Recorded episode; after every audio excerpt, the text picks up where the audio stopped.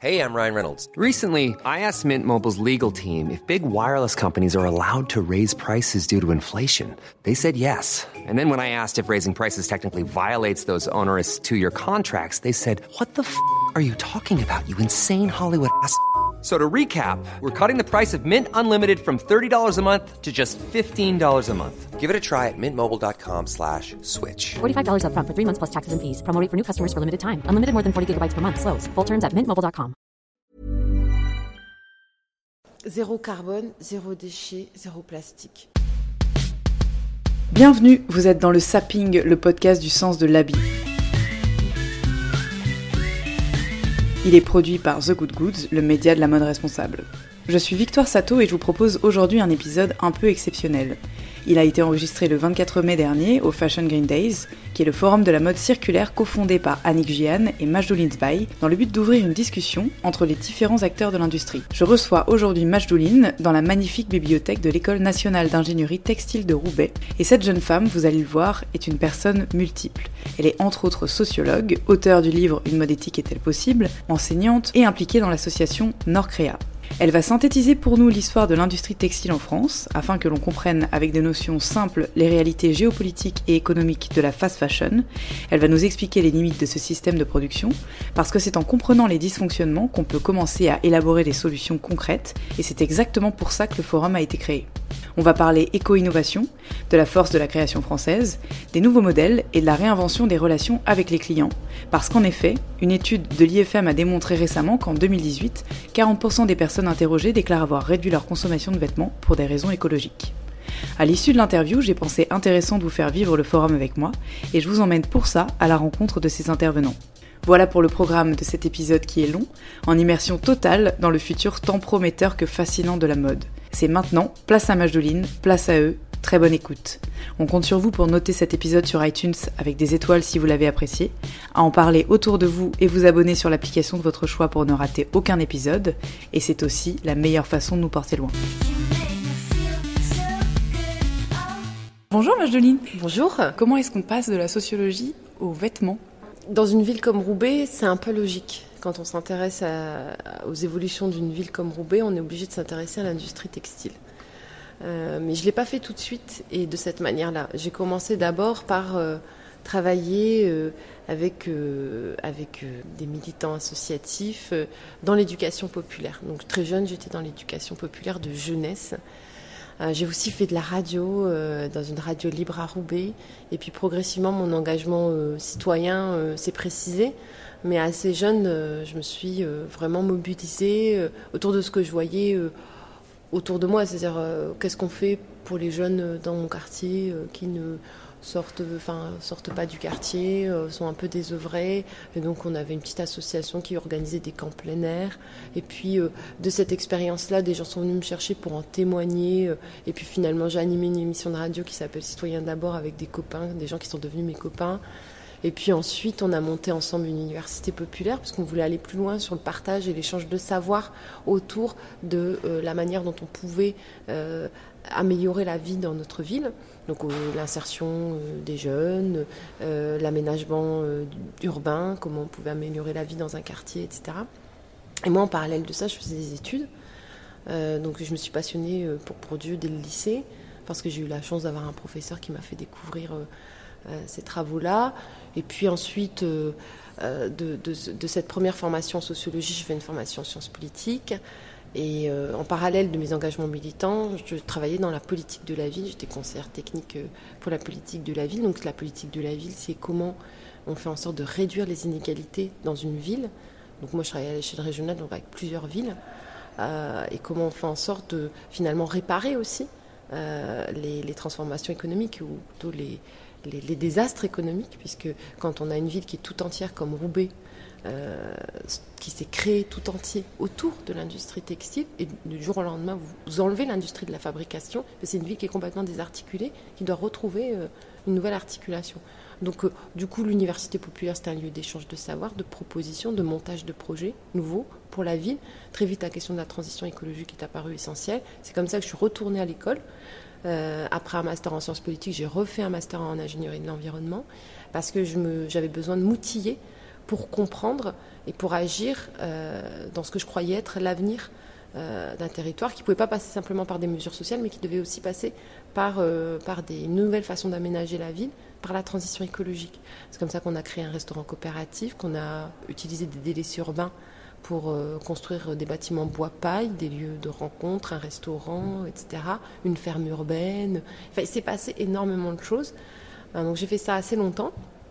Et puis euh, j'ai exercé des responsabilités au niveau régional, puisque quand on est militant, engagé, qu'on monte des projets, ben, il y a des gens qui viennent vous chercher pour vous proposer aussi d'exercer des responsabilités politiques. Moi j'étais adhérente d'un parti, j'ai pas besoin de le cacher, c'était évidemment les écologistes. Et puis, euh, donc, on m'a, proposé de, de, me présenter aux élections régionales. J'ai refusé une première fois. Et puis, la seconde fois, en 2010, j'ai accepté. Euh, euh, et, j'ai été vice-présidente d'une, région, qui est la région des Hauts-de-France, pendant cinq ans, où j'ai fait à peu près la même chose que ce que je faisais avant, avec une, à grande échelle, et en pouvant soutenir tous les porteurs de projets dans ma région qui voulaient faire la même chose. C'est-à-dire qui voulaient créer une alternative locale, pour faire en sorte de reconstruire leur ville, la réaménager, la transformer, créer des nouvelles activités autour de la transition écologique, de l'économie circulaire, etc. Quand cette expérience-là s'est finie, j'avais une envie. Euh, je l'ai fait aussi à l'échelle internationale, puisque je travaillais aussi avec d'autres pays où on, faisait, on soutenait des projets de transition énergétique, euh, de préservation de la biodiversité, etc. etc. Et quand cette expérience-là s'est terminée, j'avais une question qui restait un peu en suspens c'est pourquoi on en est arrivé là. Et je sais que j'y avais travaillé en tant que sociologue pendant des années, parce que j'étais une chercheuse citoyenne, chercheuse citoyenne, je travaillais sur l'aménagement urbain, etc., Quand tu dis arriver là, c'est en termes de désindustrialisation de la région, d'écologie. Enfin, c'est un ensemble évidemment, mais c'était le constat, c'était plutôt euh, sur euh, l'appauvrissement euh, industriel de la voilà. région. Comment on n'avait pas anticipé cela? Comment on en était arrivé en 30 ans à désarticuler des villes. Alors évidemment, je parle de Roubaix parce que c'est le textile, mais dans le bassin minier, c'est la fin de l'industrie charbonnière. Euh, on ne se rend pas compte. C'est vraiment euh, c'est un marquage, et nous, on en est marqué aussi. Et puis, euh, je me suis dit, finalement, moi, jusqu'à présent, je renvoyais ça, c'est des changements économiques, c'est le capitalisme, machin. J'avais un peu un discours généraliste. Et puis, j'ai eu envie d'aller plus loin. Et donc, et comme je voulais j'ai commencé par, travailler sur ce qui me, questionnait le plus, c'est-à-dire l'industrie textile de la région des Hauts-de-France, qu'est-ce qui s'est passé? Et en travaillant là-dessus, j'ai découvert tout ce monde euh, de la mode responsable, de la mode éthique, qui avait analysé aussi ces choses-là et qui, euh, qui tiré, faisait un certain nombre de constats sur les impacts écologiques de la mode, sur les conséquences sociales, etc. Et j'ai eu envie d'aller plus loin et c'est comme ça que j'ai commencé à faire un travail de recherche qui a été publié euh, sur... Euh, parce que mon livre s'appelle Une mode étiquette possible, mais je pars de l'histoire du territoire. En fait, finalement, je pars de l'histoire de l'industrie textile en France, dans ses mutations ces 30 dernières années, c'est-à-dire le fait qu'on a choisi de sous-traiter, etc., etc et les conséquences sur le territoire et comment on pourrait faire autrement. Est-ce que tu peux reprendre euh, euh, rapidement, euh, parce que c'est très bien expliqué dans ton livre, la fast fashion, moi par exemple, j'ai grandi avec, donc j'ai jamais connu vraiment d'autres modèles. Ça m'est jamais venu à l'idée de me faire faire des vêtements jusqu'à il y a quelques années. J'allais chez Pimki dépenser mes babysitting, et, c'est une notion assez abstraite. J'ai pas du tout grandi non plus dans ce, ce bassin-là, textile. Comment c'est arrivé finalement cette désindustrialisation? Est-ce que tu peux rappeler les grandes phases? Oui, alors euh, il faut commencer par le commencement de la révolution industrielle. Le textile a été un des pionniers de cette révolution industrielle. Donc ça s'est passé au 19e siècle. Et ensuite, on a donc euh, euh, un essor de l'industrie textile. C'est-à-dire que les gens jusqu'à présent, auto je, je, caricature, hein, mais autoproduisaient leurs vêtements, où il y avait des, micro-marchés locaux un artisan qui fait de A à Z, du tissu jusqu'à jusqu'au produit fini. Il existait déjà une mode, mais c'était réservé à une élite. Et puis l'industrie, euh, la, révolution industrielle, c'est la mécanique de, de, la proto. On est passé de l'artisanat à la proto-industrie. Chacun, euh, par exemple dans cette région, euh, les gens qui étaient agriculteurs faisaient chez eux, pendant les périodes creuses, tisser, fabriquer, etc. Puis il y a des marchands qui ont commencé à collecter ces tissus, à les vendre. Et puis ensuite, ils ont eu l'idée de réunir les gens, c'est la révolution industrielle, dans des ateliers dédié avec des salariés euh, et il y a eu une, des innovations techniques qui sont arrivées, qui ont, euh, et je le raconte ici à l'ANSEP, puisque l'École nationale des, arts des, de l'ingénierie et des arts textiles est, est, un des produits de cette histoire-là, puisque c'est à cet endroit-là qu'on formait les ingénieurs textiles, et en même temps on innovait dans les, dans les façons de fabriquer, et on a euh, du coup créé des, des, outils, un outil industriel dédié à la fabrication textile, et ensuite des réseaux de distribution. Euh, ça a été euh, donc euh, ça a permis de démocratiser aussi le prêt-à-porter. Là après, en parallèle, il y a les villes qui se sont développées. les gens sont partis dans les villes. Le, monde économique a changé, la mode d'organisation de la société. Les gens achetaient leurs vêtements dans des magasins, dans des villes où il y avait d'abord des ateliers, puis ensuite, grâce à l'essor des chemins de fer, eh bien, on pouvait acheminer les marchandises de partout en France pour les amener dans les magasins, par exemple à Paris. c'est très bien décrit dans Le Bonheur des Dames. Et puis, dans les années 50, après-guerre, je fais des sauts historiques absolument euh, euh, incroyables. On veut passer pour l'effort de pédagogie. Pour l'effort de pédagogie. Donc, dans les, donc là, on parle du 19e, c'est tout ce qui se passe jusque, jusque dans les années 50. Dans les années 50, après euh, donc la, Seconde Guerre mondiale, c'est l'essor de la société de consommation. dans les années 70, commencent à arriver les grands réseaux de distribution, c'est-à-dire qu'on déconnecte la fabrication de la distribution. donc, il y a des fabricants qui marchent, qui fonctionnent et puis des gens qui la rachètent, négociants, et qui revendent des produits finis ou des, ou des, matières partout en France. Et euh, donc ça, c'est une première évolution. Donc c'est l'essor des grands réseaux de distribution en France, euh, avec euh, les grands groupes qu'on connaît, hein, Auchan, Leclerc, etc. donc ça, c'est une première évolution. Et puis, et puis la seconde évolution, c'est que cette industrie, il y a deux aspects. Il y a l'évolution du réseau des entreprises de distribution et l'évolution des, entreprises de fabrication. Du côté des entreprises de fabrication, euh, pour faire du, textile, il faut bon, acheminer les matières premières et tout ça. Ça a toujours été une industrie mondialisée. On a toujours acheminé les matières premières, euh, négocié dans le monde et tout ça. Mais euh, dans la région, il y a eu plusieurs facteurs qui ont amené à des difficultés. la, fin du charbon est un des facteurs parce que on avait le charbon, on avait l'énergie. Euh, ensuite, euh, il y a aussi euh, l'essor de pays ailleurs dans le monde qui commencent à développer leurs propres appareils productifs. alors c'est plus récent que c'est pas dans les années 70 pour le coup c'est dans les années 90 où vraiment ça se développe énormément. La Chine fait ses premiers clusters, etc. Et donc la distribution, le réseau de distribution du coup va chercher ces, ces, produits là-bas parce que leur enjeu à eux c'est de réduire les coûts de fabrication pour avoir le maximum de marge. Et en plus, grâce à l'essor du transport international, c'est rendu possible. Et donc, c'est comme ça que dans les années 90, on peut sous-traiter à l'autre bout du monde et euh, euh, la fabrication des vêtements vendus en France, d'ailleurs partout dans le monde, d'abord en Chine, puis euh, plus loin en Asie du Sud-Est comme en Bangladesh. Et ensuite, ça, ça s'accélère encore, puisque on est dans une économie linéaire. Ça, c'était le cas depuis le début. Toute l'industrie manufacturière est une économie linéaire, c'est-à-dire qu'on produit. Le but de ce qui fait la réussite économique d'une entreprise dans l'économie linéaire, c'est produire toujours plus, vendre toujours plus et que les gens y reviennent toujours plus, donc jettent toujours plus à forcerie, ou s'en séparent euh, plus, ou que les choses soient obsolescentes, en obsolescence programmée par exemple. Donc, euh, il, faut, pouvoir continuer à alimenter, euh, à, faire vivre ce réseau de distribution, de le développer, puisque c'est le but de ces entreprises, développer leur activité. Et donc, ils trouvent plusieurs, euh, plusieurs leviers à partir des années 90 et des années 2000. C'est la multiplication des collections, parce qu'avant, il y avait deux collections par an. Ensuite, on passe à, comme c'est le cas pour, un groupe comme Zara, 40 000 modèles par an. Et on, et on a un durée à sort permanent. On a aussi les soldes permanentes, ça c'est encore plus récent.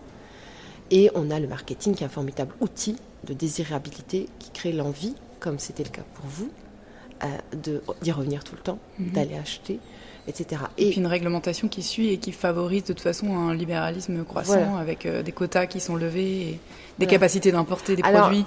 Tout à fait. Alors la levée des quotas est un sujet euh, mais moi, je, dans mon livre, j'y reviens parce que moi, très longtemps, j'ai pensé que la levée des quotas était, euh, c'est-à-dire les quotas d'importation, euh, était, pouvait expliquer à elle seule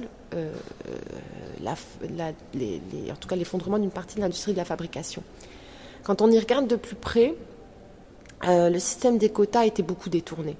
Euh, C'est-à-dire qu'il y avait des façons de détourner le système des quotas, ça avait des effets pervers aussi. Avant Et ait- ceux qui ont essayé euh, ont vu quand même des effets, euh, des effets euh, négatifs. Par exemple, un pays qui avait un quota pouvait très bien euh, faire finir son produit dans un autre pays qui n'avait pas épuisé son quota. Bien exemple. sûr. Donc, euh, et puis il, va, il vaut mieux des quotas intelligents sur, sur en fait, ce qui, ce qui- des quotas intelligents sur l'engagement écologique et social. Bien sûr. C'est-à-dire qu'on réglemente non pas euh, simplement les quantités, mais euh, la qualité, euh, la fa- la- plutôt la façon dont on produit. Alors qu'on ne laisse pas rentrer dans le territoire national et en l'occurrence européen depuis cette période des produits qui ne, ren- ne, ne respectent pas des critères en termes de respect des droits humains et de respect de l'environnement. En l'occurrence, en Europe aujourd'hui, ce qu'on a mis en place, c'est une directive qui s'appelle REACH et qui normalement est censée justement réglementer euh, ce, ce dont est composé, ce dont sont composés les produits, avec euh, une forme de, de- donc euh, une interdiction de de- de- d'importer des produits qui contiennent des, certaines substances. Comme on le ferait pour l'alimentation ou voilà, c'est la directive ou les normes qui automobiles. C'est ce qui crée une norme pour tous les secteurs d'activité, sauf qu'elle est contournée aussi, évidemment, comme toute norme, et que les moyens pour pouvoir contrôler vraiment euh, seraient importants, ou alors les façons de faire doivent changer. Donc, pour en revenir à cette courte histoire euh, très résumée, euh, c'est donc euh, effectivement les la levée des quotas accélère, mais il y a d'autres facteurs, aussi l'essor d'autres matières comme le polyester et le coton, parce que ici par exemple on était la capitale mondiale du négoce de la laine à Roubaix. On traitait aussi le coton, mais on n'avait pas, euh, on n'avait pas euh, euh, l'arrivée des nouvelles fibres, euh, c'était des concurrents. Et donc, non, pas, ça n'a pas résisté. Et il aurait fallu, dans les années 70, réinvestir. Et puis, il y a eu la crise pétrolière, il ne faut pas l'oublier, sur la question énergétique. Donc, tout ça, c'est une série de facteurs. C'est pour, sortir d'une vision simpliste. C'est vrai que si on veut réparer un problème, il faut quand même bien analyser les causes. Bien sûr. Bon, parce que sinon, on va se tromper d'objet. Euh, donc, moi, je pense que euh, c'est une série de facteurs. Euh, c'est pour ça qu'aujourd'hui, parler de transition de la question de l'énergie, de, l'impact sur le carbone, c'est lié à l'industrie. On ne peut pas le, délier. Donc, pour en revenir au sujet, donc il y a une série de causes qui expliquent la situation, la situation dans laquelle on s'est retrouvé. Et qui s'est encore accéléré avec la- l'avènement de la fast fashion que je viens de décrire en quelques mots, c'est-à-dire fin des, fin des saisons, accélération des collections, marketing très offensif, solde permanente. Et euh, donc pour et comme on est dans cette logique-là, forcément, puisqu'on on vend tout le temps à des cotes en solde, et ben on doit encore plus écraser les prix, donc on va aller encore chercher plus loin des pays dont la réglementation, notamment sur le travail, permet de payer les gens encore moins. Et donc c'est ce qui fait que euh, dans l'analyse av- qu'avait fait euh, Fairwear Foundation en 2013, elle communiquait des chiffres sur le salaire, euh, la part consacrée au salaire dans un t-shirt fabriqué en Bangladesh, vendu 25 euros en France, on était à 60 centimes pour la part du salaire du travailleur. Et si on prenait même la part de- de la marge de l'entreprise, on était sur 10% du prix euh, euh, on est pardon 0,6% du prix du t-shirt et on était à 10% du prix. Ça veut dire que euh, en fait on écrase la fabrication et donc forcément les conditions de fabrication, la qualité de fabrication, tout ce qu'on peut imaginer reste, on ne peut pas investir dedans. On reste sur des, systèmes ben, qui exploitent et qui sont assez archaïques même au niveau des processus et au niveau des impacts écologiques. Et je voulais revenir sur un point sur cette histoire-là. Ce qui est important aussi, c'est de dire, ah, dans les années 70, comme je dis, il y a une série de facteurs qui conduisent à cette situation. Euh, et euh, on aurait dû réinvestir pour moderniser notre industrie. Et c'est pas le choix qu'on a fait. Et changer les machines. C'est pas voilà, c'est pas le choix qu'on a fait. Le choix qu'on a fait, c'est d'investir dans la distribution parce que c'était considéré comme un secteur plus porteur. Donc tu penses que ça a été euh, un, un- un choix stratégique conscient? Moi, je me suis Oui. toujours demandé si euh, finalement la Oui. vague concurrentielle avait, avait dépassé complètement euh, la C'était région. peut-être un, ou- un choix de raison et rationnel. On peut pas réécrire l'histoire. Peut-être que même si on avait réinvesti des milliards et des millions, en l'occurrence à l'époque, parce qu'on parlait pas encore de milliards concernant des grands investissements économiques, mais parce que l'histoire euh, telle qu'elle s'écrit, que je raconte d'ailleurs dans mon livre, c'est que les patrons des grandes entreprises textiles, certains ont tenu jusqu'au bout, d'autres ont réinvesti en allant chercher d'autres modèles économiques, notamment outre-Atlantique, aux États-Unis, et ils ont apporté les modèles, par exemple, de la distribution et des grands centres commerciaux, des hypermarchés en France. Et c'est dans, dans, ces domaines-là qu'ils ont choisi d'investir leur argent et pas dans la modernisation des entreprises historiques desquelles ils étaient issus. Mm. C'est un choix. Alors, est-ce que c'était un choix peut-être rationnel économiquement? Qui répondait à, une logique qui était peut-être implacable. On ne peut pas refaire l'histoire, je n'étais pas là à l'époque et, on, est, incapable de retracer précisément, euh, même en interrogeant les témoins de l'époque.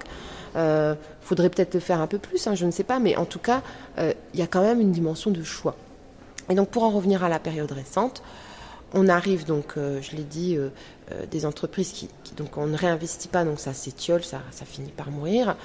Euh, on a le plus grand peignage d'Europe qui a fermé en 2004, euh, après une série de, fermetures d'usines absolument emblématiques du territoire, comme la Lainière, etc., qui employaient des, milliers de personnes. C'était des milliers de personnes. Et euh, ensuite, en parallèle de ça, et on ne voit pas le lien, hein, c'est-à-dire que, voilà, 2000, ça s'accélère encore. D'un côté, la production mondiale de vêtements double, donc ça veut dire que le marché s'agrandit, et le marché français perd 15% de sa valeur. Marché de l'habillement. Et les entreprises de fabrication ferment. Donc il y a un paradoxe incroyable. Et moi, c'est ça qui m'a intéressée. Et je me suis dit, bon, on peut pas, ça sert à rien de regarder le passé, de revenir en arrière. Il faut faire cette histoire, il faut comprendre les causes pour agir aujourd'hui. Une fois qu'on a compris, moi, mon sujet maintenant, c'est d'anticiper l'avenir. C'est vraiment ça. C'est comment, avec ces données-là et cette expérience qu'on a particulièrement sur ce territoire, on peut anticiper ce que peut être l'industrie de la mode, de l'habillement en France pour faire en sorte qu'elle soit au rendez-vous euh, des enjeux planétaires qui sont la lutte contre le dérèglement climatique, le zéro plastique, le zéro déchet, et qu'en même temps ce soit une opportunité pour elle pour maintenir ses emplois et en développer d'autres qui soient au service de la réparation de la planète. C'est le sujet. Et c'est un défi qui est à la fois un défi moral et en même temps une nécessité économique, parce que je crois que sinon, même cette mutation, on va connaître une nouvelle mutation. On a connu la fin de l'industrie de la fabrication, on va connaître une mutation, je ne vais pas parler de fin, une forme d'effondrement probablement du modèle de distribution tel qu'on le connaît. Les premiers symptômes sont visibles. Olivier Rasmont, quand il parle de la manière dont la France a détruit ses centres-villes, il raconte l'histoire des hypermarchés qui arrivent dans les périphéries. Christian Jacquelot, il l'avait fait avant lui. Et euh, on voit en fait que c'est les premiers signes. 21 magasins au champ mis en vente, hypermarché. C'est un signe. Euh, les chiffres euh, communiqués par l'Institut français de la mode sur la perte de valeur euh, du marché de l'habillement en France, mm. c'est un signe. L'Institut français de la mode qui parle en 2018, le 6 décembre, de déconsommation, de changement de paradigme, de tournant. Ça, c'est, on, a l'alerte est lancée. Moi, je, je n'étais pas là en 1970. J'étais peut-être trop jeune en 1990, très, trop jeune effectivement, mais aujourd'hui je suis adulte et tous les gens qui sont là le sont aussi, et ils ont conscience de cela et ils se disent on a euh, peut-être une chance historique de faire basculer l'histoire de notre région. Et moi c'est ça dont j'ai envie, c'est un peu cette résilience-là, euh, cette réparation-là, par l'action positive euh, en faveur de mon territoire, mais pour moi qui peut donner l'exemple enfin, partout, parce que la mode, c'est un moyen de communication. La mode, elle a accompagné l'émancipation des femmes. Quand les femmes ont porté le pantalon, quand les femmes, euh, les créateurs de mode ont créé des pantalons, des smokings, ont arrêté le corset, euh, machin, ça a libéré un corps, ça a permis un autre rapport au monde. Demain, la mode peut être une façon aussi d'accompagner une, une mutation essentielle qui est aujourd'hui celle qu'on doit agir pour réparer notre planète et pour construire euh, l'après-effondrement d'une société euh, fondée sur le carbone, fondée sur euh, le pétrole, fondée sur on crame tout et on, on épuise nos ressources naturelles pour une société qui fait la paix avec son environnement, qui, qui répare en utilisant toutes les matières à recycler existantes pour refaire des objets, refaire des choses, qui loue, qui transforme, qui est en boucle fermée, qui s'inspire de la nature et qui même, euh, je le disais, la répare. Alors, est-ce que tu peux nous parler de, justement de, des manières euh, d'agir concrètement ici au Fashion Green Days ou... Alors, zéro carbone, zéro déchet, zéro plastique. Je dirais ça, c'est, euh, je dirais, mettre sur tous les frontons, euh, partout. C'est dire, voilà, ça c'est quelque chose qui doit nous guider parce que au travers de ces trois sujets, on, couvre un peu le problème de l'épuisement des ressources naturelles, le problème du règlement climatique, etc. et le problème du, recyclage et de l'économie circulaire. Moi, le constat que j'ai fait, c'était qu'on pouvait euh, bien sûr promouvoir une mode responsable en donnant des grands principes, comme ceux que je viens de donner d'ailleurs. Mais il fallait des principes opérants pour agir aujourd'hui. Alors, comment le dire euh, brièvement? En fait, il y a tout un essor de la jeune création qui est formidable, qui depuis des années se mobilise pour éco-concevoir, pour, pour recycler, pour euh, l'upcycling, des gens qui font de l'upcycling, des gens qui font du seconde main, des gens qui font euh, des vêtements euh, dans des matières naturelles qui n'épuisent pas justement, enfin qui, qui, sont pas sont pas comme le coton, 25% des pesticides du monde, 5000 litres pour faire un t-shirt, etc. Non, ils font pas ça. Ils font, beaucoup mieux. Ils cherchent à faire beaucoup mieux. Sauf qu'aujourd'hui, il faut un changement d'échelle. Pour que ce changement d'échelle soit possible, il faut entraîner tout l'écosystème, les entreprises aujourd'hui qui vendent, qui fabriquent et vendent des vêtements euh, et qui les commercialisent en France et en l'occurrence dans la région. Et donc pour ça, il fallait un principe opérant en action. Et moi, en travaillant sur la question, je trouve que l'économie circulaire, pour une entreprise, quelle que soit sa taille, la logique de l'économie circulaire qui consiste à penser, à éco-concevoir un produit. C'est-à-dire, je conçois un produit et je pense déjà à sa fin de vie. Je vais prendre un exemple. Hier, il y avait une, euh, marque de, sneakers. Euh, pour le coup, c'est une jeune marque. Hein. Eux, ils sont en train de travailler sur une basket qui est démontable et remontable, etc. Donc, c'est-à-dire qu'ils pensent la fin de vie du produit avant même son début. Au moment où je, enfin plutôt au moment où je le conçois, je dis comment déjà, quelle est sa recyclabilité? Est-ce qu'il va finir à la poubelle et à l'incinération ou dans les océans Ou est-ce que ce produit-là, il peut avoir une deuxième, une troisième, une quatrième vie? Donc ça, c'est l'allongement aussi de la durée de vie des produits. Si on n'arrive pas à être sur une totale recyclabilité, euh, c'est par exemple, euh, enfin vraiment, il y a tout à imaginer euh, dans ce domaine. C'est évidemment évaluer l'impact écologique de, la phase de fabrication, etc. Ça, c'est l'éco-conception. Ça, on peut appeler, parler d'éco-innovation parce que ça ouvre des perspectives en termes de création incroyables. L'upcycling en est un bon exemple. Et ensuite, euh, on a euh, les nouvelles relations avec les clients. On dit tout le temps, les gens, ils sont accros, ils veulent consommer plus. La preuve, c'est qu'ils commencent à arrêter. Il y a 40% des gens, euh, selon la dernière étude de l'IFM, qui ont déclaré avoir consommé moins l'an dernier pour des raisons écologiques. Donc on voit qu'il y a une mutation. Et donc il y a des nouvelles relations à créer et des nouveaux services. Euh, réparer, louer, allonger, upcycler, les ateliers de do it de fait soi-même. Enfin, le but c'est de réfléchir à un modèle non plus de vendre du vêtement, mais d'habiller les gens.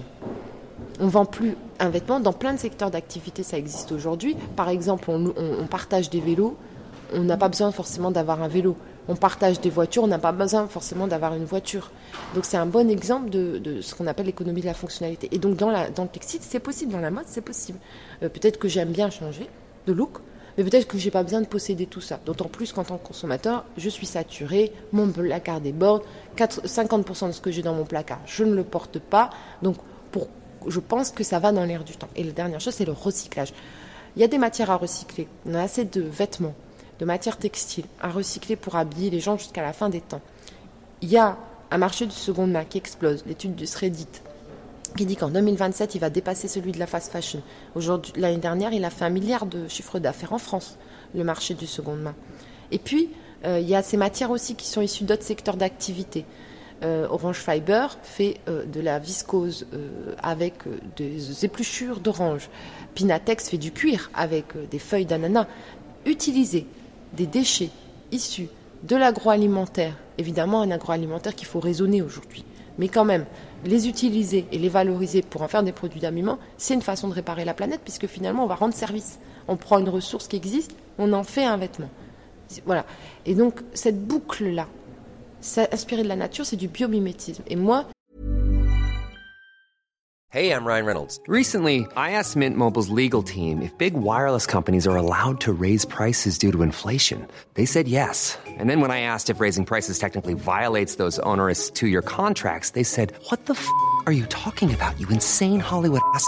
So to recap, we're cutting the price of Mint Unlimited from $30 a month to just $15 a month. Give it a try at mintmobile.com slash switch. $45 upfront for three months plus taxes and fees. Promo rate for new customers for limited time. Unlimited more than 40 gigabytes per month. Slows. Full terms at mintmobile.com. À chaque étape, en fait, une entreprise peut travailler. Elle peut travailler sur sa boucle, sur, son, sur sa chaîne de, ce qu'on appelle la chaîne de valeur, hein, qui va, euh, la, et la chaîne d'approvisionnement. C'est-à-dire que depuis ma matière première jusqu'à la fin de vie de mon produit, euh, d'abord, aujourd'hui, on s'arrête à la vente. Le reste, on, on s'en occupe pas, même s'il y y a des systèmes de, taxes qui, font que les gens contribuent à la recyclage et tout ça, euh, avec EcoTLC. Mais quand même, euh, donc aujourd'hui, déjà, c'est pensé toute la fin. Et puis, ce n'est plus pensé de manière linéaire. On arrête ce truc linéaire. On ferme la boucle et on fait une chaîne, non plus une chaîne de valeurs, mais un cercle des valeurs. Et au centre, on met euh, ce qu'on veut promouvoir, euh, ce qu'on veut faire, ses idées, sa vision. Et cette vision, c'est pour, ça marche pour toutes les entreprises. C'est ça qui m'intéressait. La mode circulaire, ça marche pour tout le monde, pour les petits, mais aussi pour les grands.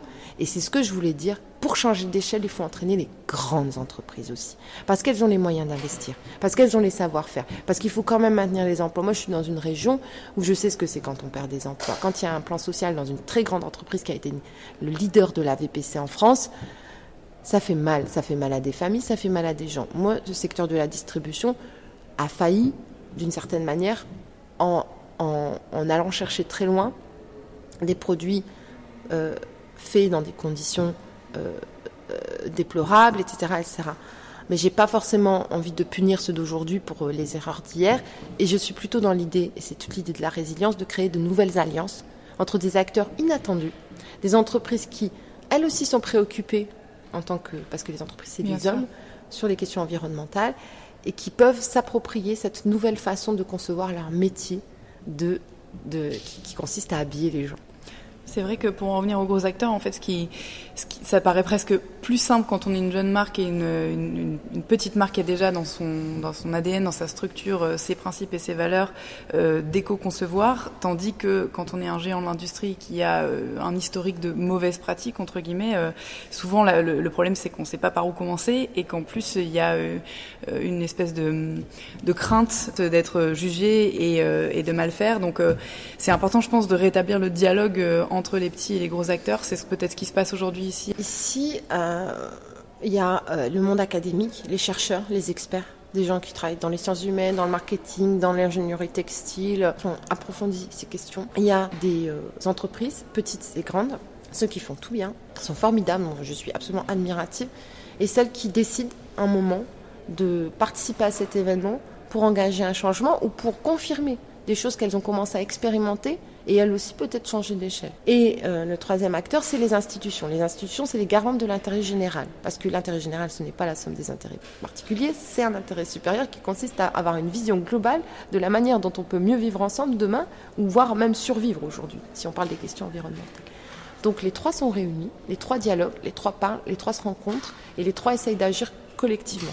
Nous, notre but, c'est de créer une nouvelle alliance, une alliance inédite, entre tous ces acteurs-là, pour construire un plan, une stratégie pour notre territoire, pour devenir exemplaire dans la mode circulaire, en assemblant toutes les solutions. Ici, c'est un forum des solutions. On est là pour partager toutes les solutions qui existent pour qu'on puisse bouger la façon dont on fait les choses aujourd'hui.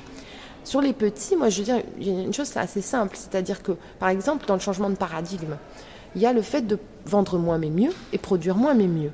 Une jeune marque, comme une grande, si elle continue à penser que la question c'est la question du volume, alors une jeune marque, évidemment, il y a un seuil critique, donc c'est normal qu'on veuille se développer, qu'on veuille que ses produits soient sur le marché, qu'ils soient connus et que ça permette d'avoir un minimum de rentabilité. Ça c'est logique et moi je suis ravie quand des marques qui font euh, des choses super euh, arrivent comme euh, c'est le cas de Veja, 1083, le slip français, etc., Balzac Paris, tout ça, qui, qui, qui, à s'imposer à l'échelle. à s'imposer. Évidemment, en on souhaite échelle. qu'il se développe et on souhaite aussi que cet écosystème prenne plus de place sur le marché français.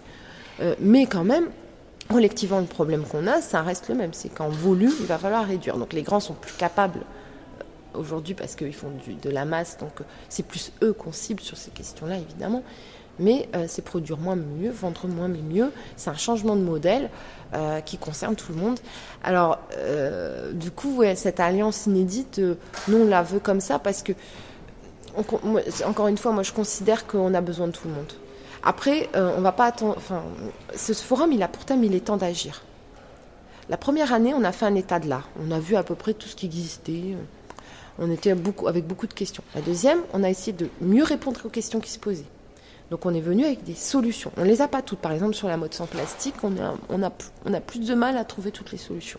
On sait que le polyester et les matières euh, issues de la pétrochimie, bon, bah, il vaut mieux éviter. On sait ça, on sait ça. Mais il y a des sujets sur lesquels on n'arrive pas forcément à répondre aujourd'hui. Donc ça à approfondir. Mais globalement, on a un panorama de solutions suffisantes pour que toute entreprise qui veuille se mettre en marche, elle puisse changer sa politique d'entreprise. Il n'y aura pas de il est temps d'agir, deux. Il n'y en aura pas. C'est un forum des solutions. Les gens, on les invite à sortir d'ici avec toutes les cartes de visite, tous les contacts, tout ce qu'ils ont trouvé, qu'ils ont trouvé bien, formidable, euh, qui les a interrogés.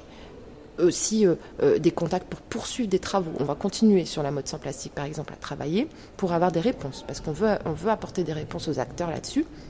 On les aura peut-être pas toutes. Et l'année prochaine, on leur dira qu'est-ce que vous avez fait? Nous, on n'est pas là pour repeindre en vert ou pour euh, dire euh, tout le monde est formidable et engagé. C'est une alliance inédite. Et oui, toutes les marques partenaires, grandes et petites, sont des marques engagées qui essayent de faire quelque chose aujourd'hui, en tout cas qui ont fait un pas. Mais l'année prochaine, on demande un- et le deuxième, vous l'avez fait ou pas? Et c'est pas un deuxième qu'il faut seulement. C'est là, il faut vraiment être dans les starting blocks. Il faut y aller. Là, c'est les starting blocks. Maintenant, on y va. Alors, le but, c'est pas de reproduire les erreurs du passé, de foncer euh, euh, vers, je sais pas quoi, des, des nouvelles utopies ou des nouvelles illusions. Le but, c'est de le faire d'une autre manière, avec une autre méthode. Et la méthode des colla- de collaborer, de, de- de collaborer. Euh, c'est inédit, hein, vous- le partage d'innovation entre des marques euh, qui sont parfois concurrentes sur des marchés, qui se parlent, qui discutent. Ouais, toi, t'as fait ça, t'as lancé la location, c'est comment ça marche, est-ce que ça marche, est-ce que est-ce que t'arrives, ton système, ta logistique, elle fonctionne? Ah oui, non, bah, nous aussi on y pense. C'est totalement nouveau. Bien sûr, oui. Et ça moi, qui est très ça me réjouit. Maintenant, je le dis, il faut un changement d'échelle. Donc, euh, qu'on fasse une- un truc super comme Bo- Bocage qui lance la location de chaussures.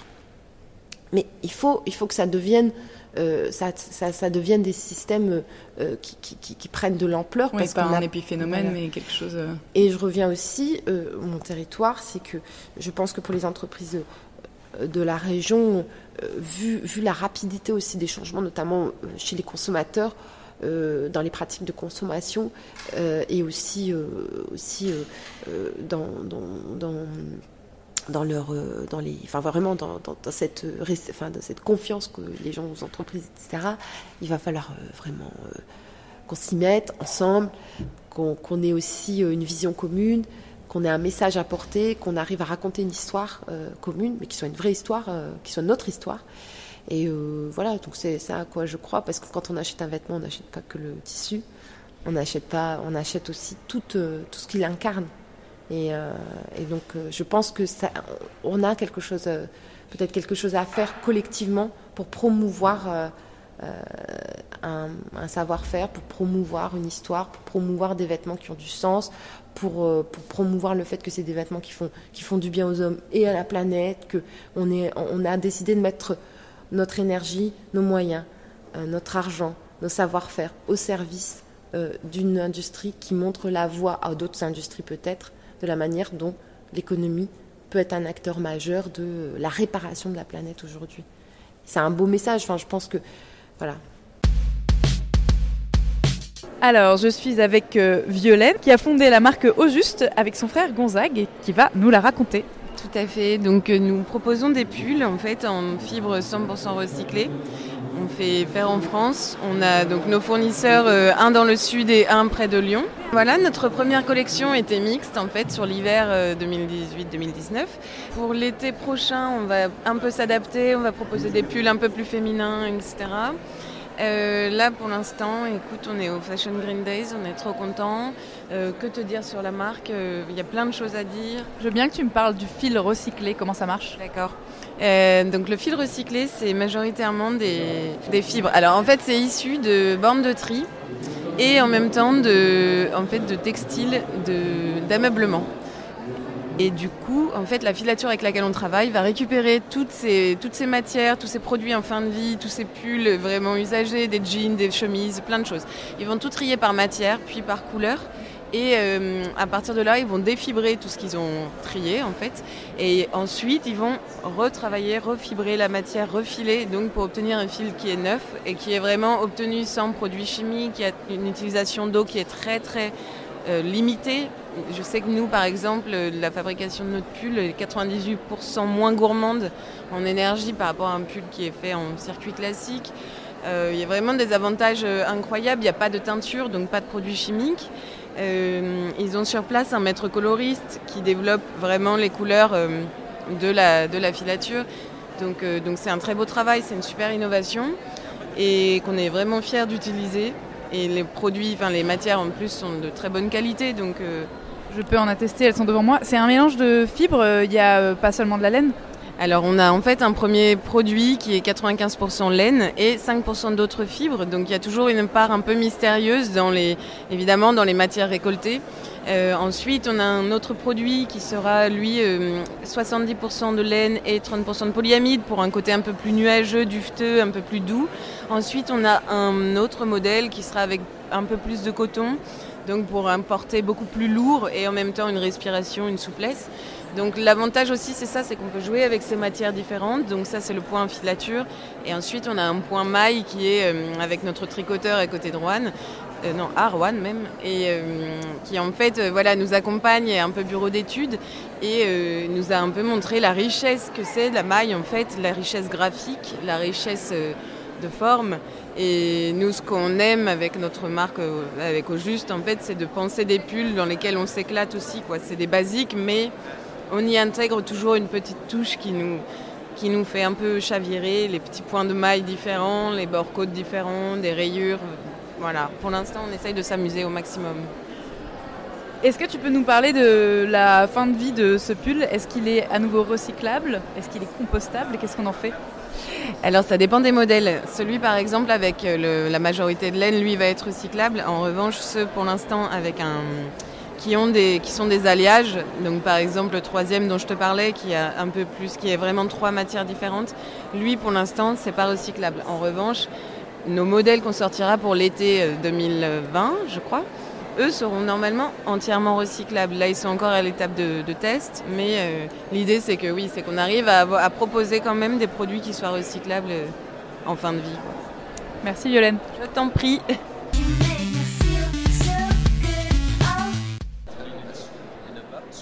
Bonjour Olivier. Salut. Est-ce que tu peux nous présenter ta marque Recyclaser Alors Recyclaser est une matière innovante à base de déchets de chutes de gants de jardin. Donc on récupère les chutes à la production. Des chutes en cuir Des chutes en cuir bien sûr, euh, qui fabriquent des gants de jardin. On les broie et on va les lier avec du latex pour refaire cette nouvelle matière. Ça sort sous forme de panneaux d'un mètre quarante euh, environ. Et après on va l'imprimer une finition pour avoir des textures, euh, des grains de crocodile, de, chèvre, donner l'illusion que c'est une matière de luxe. À partir de déchets, on arrive à faire une matière de luxe. Donc c'est une nouvelle forme de cuir qui n'est pas un cuir euh, vegan, c'est initialement une, euh, une texture, enfin une matière animale, mais qui est transformée.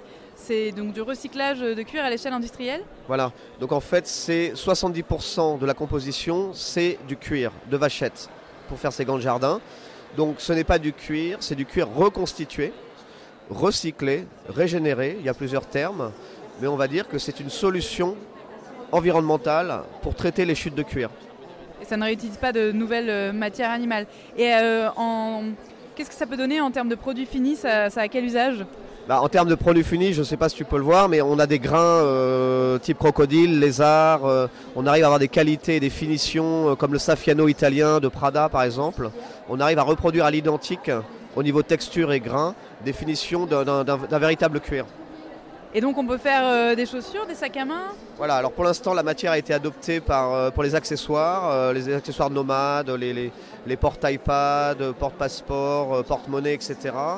Mais demain euh, et très vite, on va lancer une petite collection de baskets euh, en cuir recyclé avec un partenaire euh, à l'automne prochain. Donc on travaille sur les performances de la matière euh, pour qu'elle soit vraiment euh, au point. Et euh, donc voilà, donc ça pourra euh, aller dans les baskets et peut-être plus tard dans tout ce qui est meubles, euh, ameublement, euh, déco. Très bien, merci beaucoup.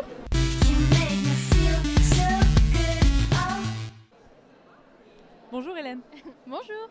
Est-ce que tu peux nous présenter Gaia Skin, qui est une marque de sportswear pour femmes responsables Donc exactement, Gaia Skin, c'est pour bouger et faire bouger les choses. Donc bouger parce que c'est de l'activewear, euh, donc pour, euh, la vie de, toutes les sortes de sports, euh, running, yoga, fitness. Et faire bouger les choses, bah, on essaye d'avoir la démarche la plus responsable possible sur toutes les étapes de la chaîne de valeur de création d'un vêtement.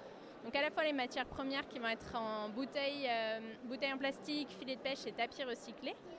Euh, les teintures qui vont être certifiées Ecotex, teinture et impression. On va tout faire dans un, périmètre européen. Donc les tissus viennent d'Italie et la confection est faite au Portugal. Et puis on va même s'intéresser après aux étapes euh, dont on parle moins, comme le transport. En fait, on va acheminer par exemple nos produits via les soutes de bus non utilisées par les, dans, les, liaisons touristiques en fait déjà existantes. Donc par exemple un, un en fait qui ferait Porto-Paris où il reste de la place, bah, nous on va mettre notre production plutôt que d'affréter un, camion spécialement euh, pour notre production. Et puis sur la partie emballage, on, travaille pas mal aussi à réduire les, déchets, donc on, travaille sans polybag individuel. On va plutôt emballer, euh, emballer nos, produits par lot entre l'usine et chez nous, et ensuite utiliser que des, que des produits, que des emballages recyclables pour aller jusqu'au client. Très bien, bravo. Alors je suis avec Isabelle Desfontaines qui est responsable de la communication interne et corporate du groupe ERAM. Bonjour Isabelle. Bonjour. Alors euh, au Fashion Green Days, qu'est-ce qu'un groupe comme euh, ERAM vient chercher comme information? Alors au Fashion Green Day, on vient aussi euh, vient chercher des informations sur tout ce qui est économie circulaire et développement durable, mais aussi on vient présenter euh, cette année, puisqu'on est partenaire, on a la chance d'être partenaire des Fashion Green Day, présenter toutes les actions et les projets qu'ont mis en place nos marques. Alors est-ce que vous pouvez nous en parler? Alors, euh, le groupe ERAM, on a initié un projet euh, en 2018, euh, Change for Good. C'est euh, développer une, mode responsable et durable pour une croissance aussi euh, durable. Le groupe ERAM, juste en quelques mots, hein, c'est un groupe euh, familial, à sa tête la troisième génération. On existe depuis plus de 70 ans. Euh, la quatrième génération vient d'intégrer le groupe et la volonté, c'est de pérenniser aussi cette entreprise et de transmettre aussi une entreprise responsable et durable. On a mis en place le projet Change for Good. Et Change for Good, donc, on a décidé d'embarquer toutes nos marques. On a une dizaine de marques et toutes nos marques ont été embarquées. Donc, vous pouvez voir sur le stand, il y a Gémeaux qui est avec une démarche mieux aussi qui est chapeauté par Change for Good, mais Gémeaux a développé sa démarche mieux. On a euh, Bocage qui a mis en place un nouveau euh, business model avec la location de chaussures pour moins consommer mais mieux consommer. On a Montlimar aussi, euh, cette petite start-up euh, intégrée euh, au groupe et qui fait euh, des produits euh, de circuit court euh, et avec euh, des matières recyclées et du coton bio. Euh, on a plein de sujets. On a deux usines en France. On a la chance d'avoir un savoir-faire en France et, euh, et on a deux usines. On a 250 personnes encore qui travaillent en, France. On produit plus d'un million de paires de chaussures euh, par an. Donc ce savoir-faire, c'est très important de le garder. Initialement, le groupe ERAM, on est des producteurs de chaussures avant d'être des distributeurs. Et donc la volonté de nos dirigeants a été aussi gardée de maintenir ce savoir-faire. Donc on peut aussi travailler en circuit court avec nos marques. On a TBS euh, aussi, euh, voilà, toutes nos marques sont vraiment engagées. On a la marque Fago aussi sur ses produits éco-conçus. Donc euh, voilà, donc on vient montrer nous ce qu'on sait faire. On vient aussi ben, découvrir les autres marques pour voir ce qu'on peut aussi développer peut-être avec des autres marques et trouver des synergies. Quand on est un gros groupe comme euh, ERAM, euh, qu'est-ce que c'est les, les principales euh, difficultés qu'on rencontre? Comment Par quoi on commence en fait quand on veut changer? Eh bien, ce qu'il faut, peut-être la plus, la difficulté la plus importante qu'on peut rencontrer, puisqu'on est aussi un groupe familial, c'est la transformation culturelle. C'est changer aussi nos façons de travailler, nos méthodes de travail, la façon de voir les choses. Et le deuxième point, ce serait de gagner en agilité. Parce que souvent les gros groupes, on dit voilà, que les organisations sont lourdes, que les décisions sont longues à prendre, etc. Et aujourd'hui, notre volonté, c'est vraiment euh, d'ouvrir, de libérer les énergies et de gagner en agilité. Et preuve qu'on l'a fait parce qu'en deux ans, on voit euh, tous les projets qu'on a pu initier et mettre en place. Et on se dit que quand on se compare, on n'est pas si en retard que ça. Merci beaucoup. Suis avec Gauthier Bédec, qui est le responsable recherche et développement du groupe ERAM et qui va nous parler de la location de l'atelier bocage, de la location de chaussures. Bonjour Gauthier. Bonjour. Alors comment ça fonctionne? Alors c'est un système de location des produits en magasin. L'objectif étant, euh, au bout de cette location, de, que les produits soient reconditionnés sur un site de production français qui appartient au groupe ERAM. D'accord, donc euh, en pratique, euh, je suis une cliente qui souhaite louer des chaussures, comment ça marche? Alors, l'objectif c'est d'abord de faire cette présélection sur Internet, ce qui vous permet de prendre rendez-vous en magasin, d'être au travers d'une conseillère en style qui est en magasin, de pouvoir être épaulé sur, sur le choix de cette paire, de repartir avec cette paire, moyennant un abonnement sur deux mois, ce qui vous permet de renouveler cette opération autant de fois que vous le souhaitez, à partir du moment où vous changez cette paire tous les deux mois. Ça coûte combien? 29 euros par mois. Par mois. Et il y a combien de points de, de, collecte en France Alors aujourd'hui, tous nos points de collecte bocage sont équipés de cette offre, donc peuvent le proposer à savoir un peu plus d'une quarantaine de, magasins. Donc partout en France Partout en France. Et alors, euh, en termes d'hygiène, euh, de, d'aspect visuel des chaussures une fois qu'elles ont été portées, Comment est-ce que vous procédez Alors effectivement, c'était deux verrous importants à lever, le verrou de l'hygiène et le verrou hédonique du premier porté. Alors je m'explique, le premier, donc on, profite des savoir-faire territoriaux finalement du, de, l'industrie euh, qui, est à Montjean-sur-Loire, euh, avec qui euh, on travaille pour Bocage pour développer ces, modèles. Donc le premier levier, c'est de travailler sur l'antibactérien, l'antifongique, à savoir retirer l'ensemble des bactéries qui auraient pu être générées au premier porté au travers d'un traitement spécifique. Le deuxième étant le verrou hédonique du premier porté. Votre, vous avez une façon de marcher, vous avez un pied fort. L'objectif, c'est de, pouvoir redonner le bon volume au produit en euh, travaillant sur des process que l'on maîtrise bien, qui sont des process thermiques, puisque l'on maîtrise ce qu'on appelle une forme. C'est-à-dire que vous avez une forme associée à un produit. L'objectif étant de trouver la bonne forme qui va permettre de redonner le bon volume à votre produit.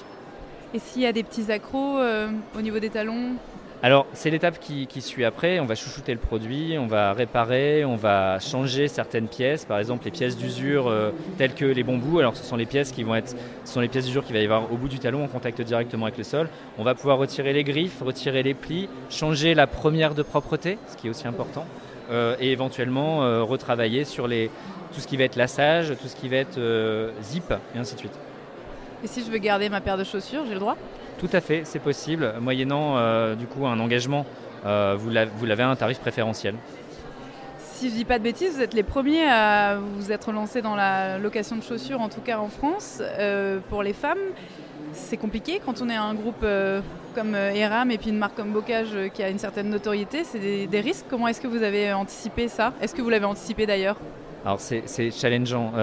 c'est ce qui est intéressant, je pense qu'on a, on a un peu perturber euh, d'autres marques euh, concurrentes euh, qui nous ont applaudi dans la démarche d'ailleurs. L'objectif de la chaussure, puisqu'on on a tendance à se dire que le modèle de location est beaucoup plus adapté sur l'habillement que sur la chaussure. Et c'est vrai, on a quand même des freins, les verrous, verrous hygiéniques, c'est des choses qu'on a cherché à lever. On s'est mis la barre haute exprès pour justement, puisque c'est notre savoir-faire historique, pouvoir peut-être travailler demain sur la location de vêtements, donc travailler sur d'autres segments. Et par rapport euh, au rythme de production et au rythme des collections, comment ça marche? Est-ce que euh, vous louez une collection et dans six mois ce sera une autre en location? Est-ce que c'est possible de louer une collection qui a déjà deux ans? Euh, Pour l'instant, on est vraiment en étape apprenante, c'est-à-dire que on, vient d'ouvrir cette location sur tous nos magasins. On va, on va recevoir quelques centaines de paires à qualifier, à pouvoir retravailler, reconditionner. Notre objectif, c'est une ouverture de magasin au mois de juillet rue de Rivoli euh, pour présenter l'ensemble de nos secondes mains. Ce qui va être important, c'est de définir un peu les critères de pertinence et les critères d'acceptabilité de nos clients seconde main qui vont nous permettre d'adapter nos modèles. C'est-à-dire que derrière, euh, fatalement, euh, étant dans une logique un peu fast fashion, c'est de retravailler sur la saisonnalité. Est-ce que l'on peut travailler des modèles plus intemporels? Donc retravailler le style de nos produits. Euh, et demain travailler sur l'éco-conception. Donc oui, effectivement, on va se retrouver euh, sur une définition d'un nouveau modèle de distribution. D'accord, donc en fait vous faites de la recherche et développement in vivo sur la population. C'est un living lab, exactement. Super, merci. Je suis avec Amétis Aguilar qui a mis au point un cuir bactérien. Bonjour Amétis. Bonjour. Alors, euh, moi je suis textile designer j'ai voulu euh, développer un textile qui s'autoconstruit et qui se dégrade dans le respect de la nature.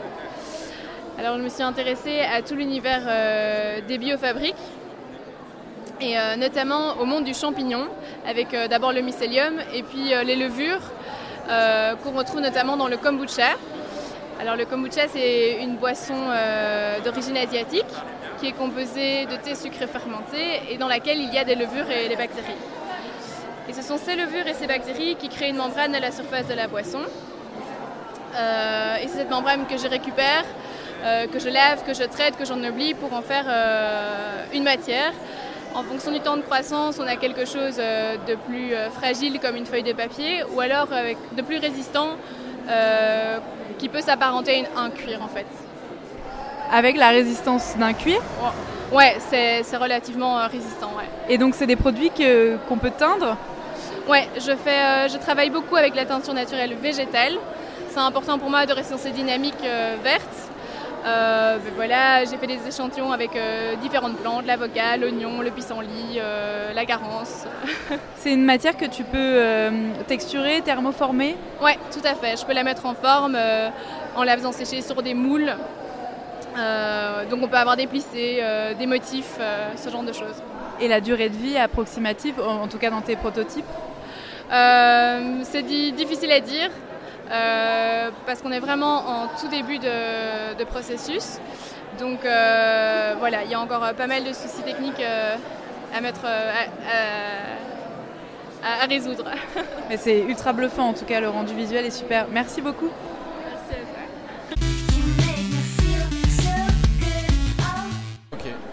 à Alors, je suis avec Antoine Gatti, fondateur de Alter. Bonjour Antoine. Bonjour. Est-ce que tu peux me présenter ta marque et le concept? Alors oui, donc euh, l'association Altervêtements est une association qui a pour objectif la revalorisation textile et la création d'emplois en fabriquant euh, du tissu euh, à partir de déchets textiles avec la technique du patchwork. donc l'idée, c'est voilà, de recréer un tissu à faible impact environnemental vu qu'on ne fait pas appel à la culture de matière et non plus on fabrique pas de, on fait pas appel à des produits chimiques euh, pour fabriquer du fil recyclé par exemple. On utilise la matière déjà existante euh, voilà, pour euh, créer des nouveaux styles avec le patchwork.